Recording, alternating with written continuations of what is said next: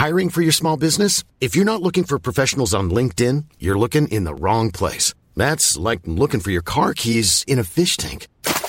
LinkedIn helps you hire professionals you can't find anywhere else, even those who aren't actively searching for a new job but might be open to the perfect role. In a given month, over 70% of LinkedIn users don't even visit other leading job sites. So start looking in the right place. With LinkedIn, you can hire professionals like a professional. Post your free job on linkedin.com slash people today. The FT. It's clear that the defence of the shoreline at this point has not been successful, and I feel devastated by that, absolutely gutted. But what I can tell you is that we are here for the long haul. That was Tony Hayward, Chief Executive of BP, talking in Louisiana on Monday about the company's efforts to tackle that huge uh, oil spill in the Gulf of Mexico. I'm Ed Crooks, the FT's energy editor. Welcome to the FT's regular weekly energy podcast. We're going to be talking today about that spill. I'm joined today by Fiona Harvey, our environment correspondent, and by Javier Blas, the commodities correspondent.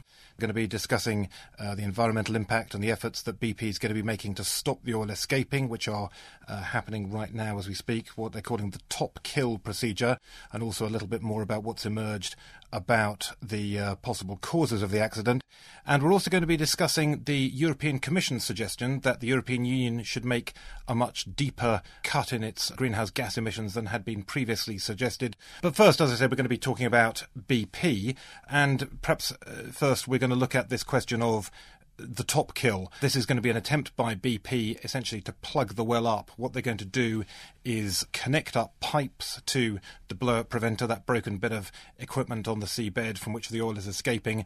They're going to connect pipes up to it and pump what's called mud, which is kind of heavy drilling fluid. It's mud is what it's called in the jargon. It's a, a very specialised fluid which is heavier than water. The idea is that that will be pumped down the well, will go into the well, push back the oil and gas that's escaping, push them down. Then they'll get a kind of a pressure balance, so they will bring the well under control, as they say, and then they'll be able to pour cement down and close the well off and seal it and stop the oil coming for good.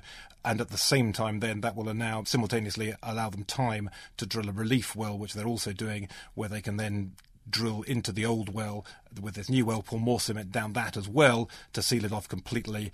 It's a complicated business. BP was still, as we're speaking now, BP was still evaluating the results of various tests. They've been looking at the blowout preventer and other equipment down on the seabed to see whether or not they thought they were going to be able to go ahead with this.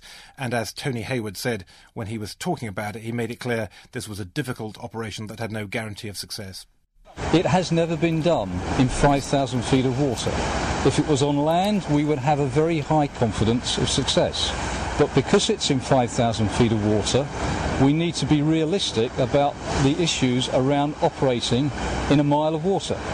We rate the probability of success of somewhere between 60 and 70 percent.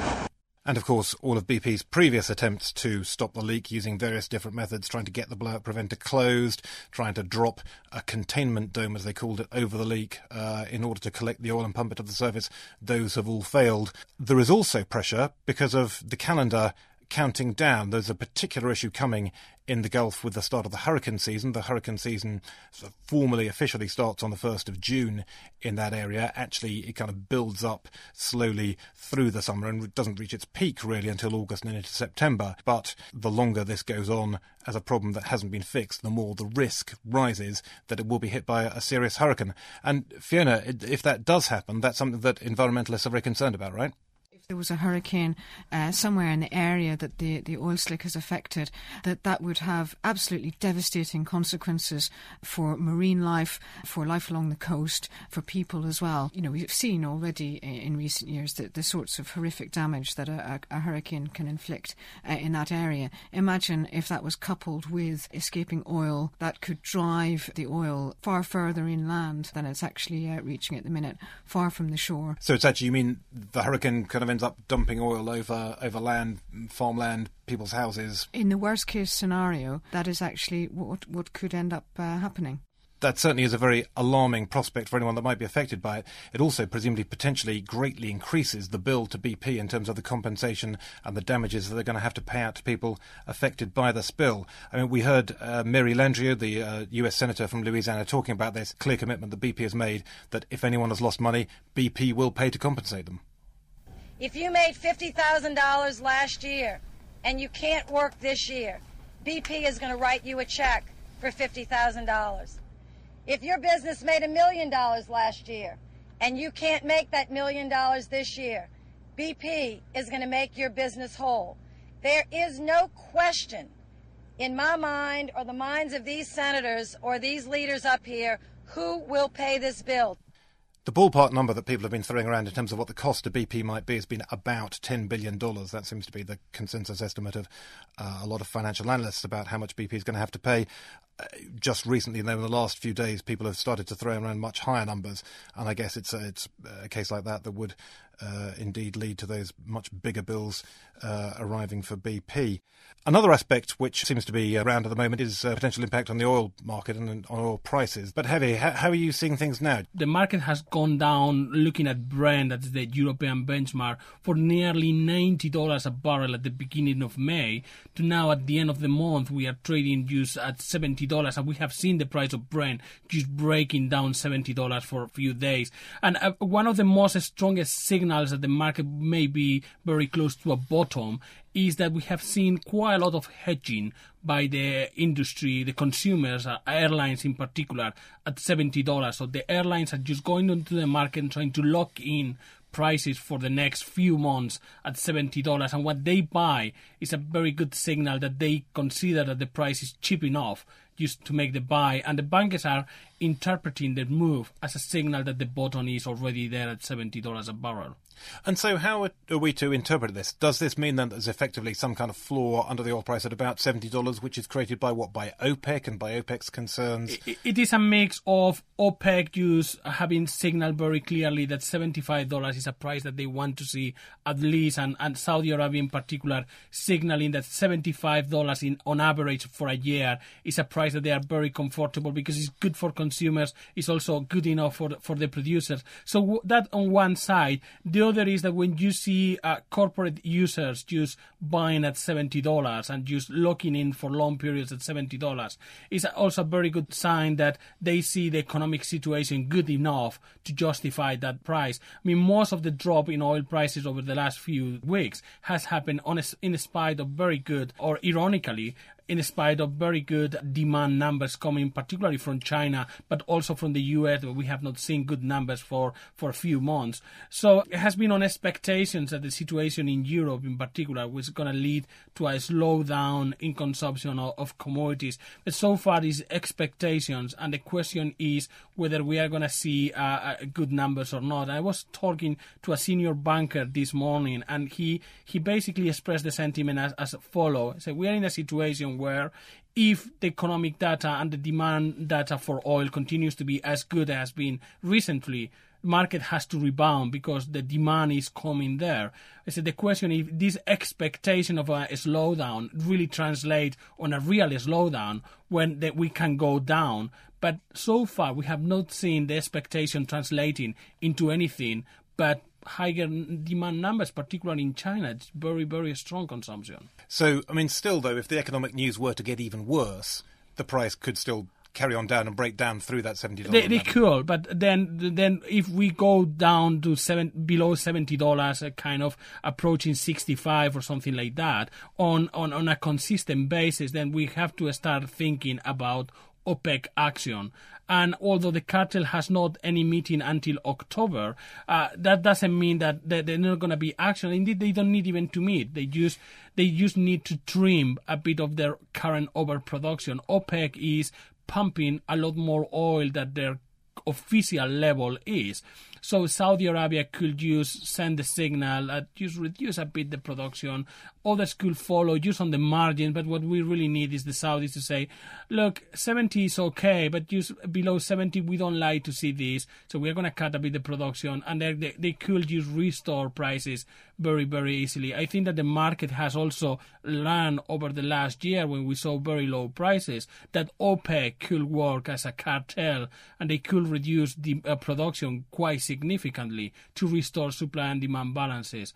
So, uh, in a way, I think that uh, there are several forces acting that it should keep oil prices at about $70 and so. The other thing that bankers are telling me is that a lot of the speculative money that it was on the oil market uh, in April and early May has just evaporated, has been liquidated from the market. So the price is really trading today as a supply and demand uh, balance, and there is no really uh, real speculation that the macro hedge funds are not longer there. So uh, I, I, think that there are some factors there that it should support oil prices at least at seventy dollars for a few months. Thanks. Thanks for that.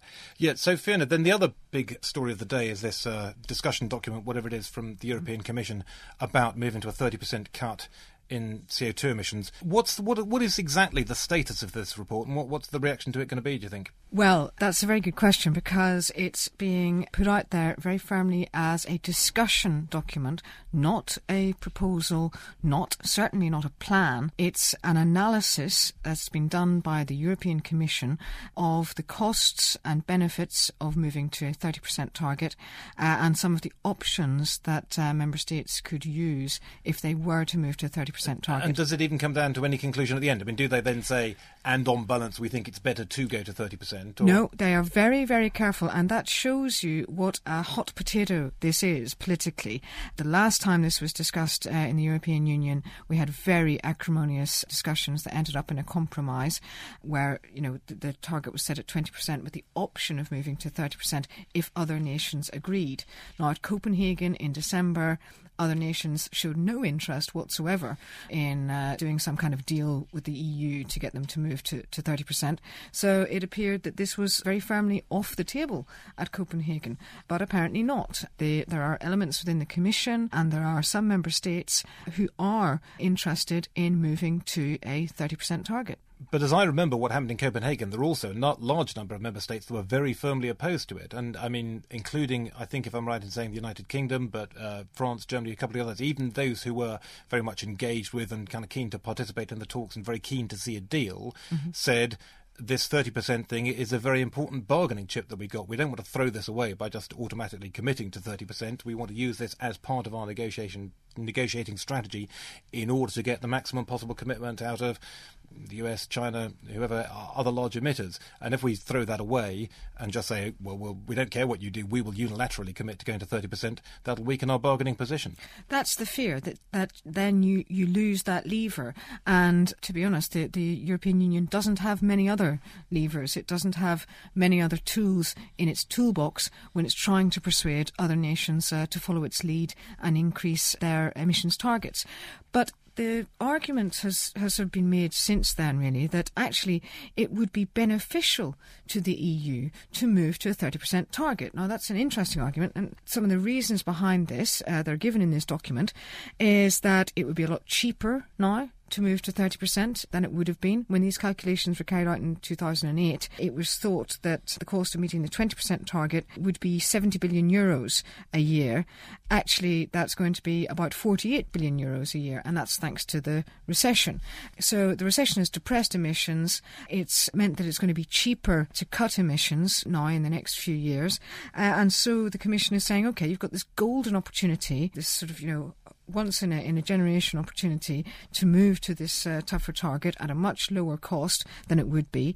There are benefits to that, uh, such as creating green jobs, and that's something that the EU really needs to do because you know so many traditional industries have migrated to lower cost parts of the world. The EU needs really to beef up its uh, its manufacturing sector in terms of green technology if it's going to keep its its economy going. So there are these arguments that actually it's a good idea to move to to 30% now and that the costs are, are outweighed by the benefits. But still, it's going to be massive, massively controversial with a lot of European companies, particularly manufacturing industries, that say that they're already facing this huge burden of CO2 restrictions of higher energy costs than their competitors in other countries, probably particularly emerging economies like Extremely China. Extremely controversial. Um, the EU uh, the Commission, rather, in this document does set out some ways of alleviating those problems. So, for instance, under the EU's emissions trading scheme, which is what affects most uh, companies with uh, heavy energy use, the companies that are most at risk of competition from overseas would be given free permits to produce carbon dioxide as they are at the moment. Uh, whereas other companies that are less at risk of overseas competition, such as, for instance, the energy industry itself, because that can't really move, and extractive industries and so on, they would not be given free permits. Uh, they would have their permits auctioned to them. And the idea behind that is that then companies that are seen as a bit more mobile would not have less incentive to do so. They'd be protected.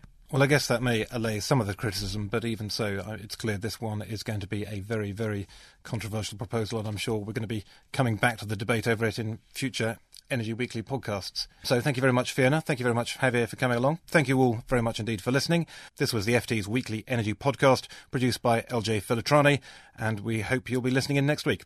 Thanks very much. Bye bye. For more downloads, go to ft.com forward slash podcasts.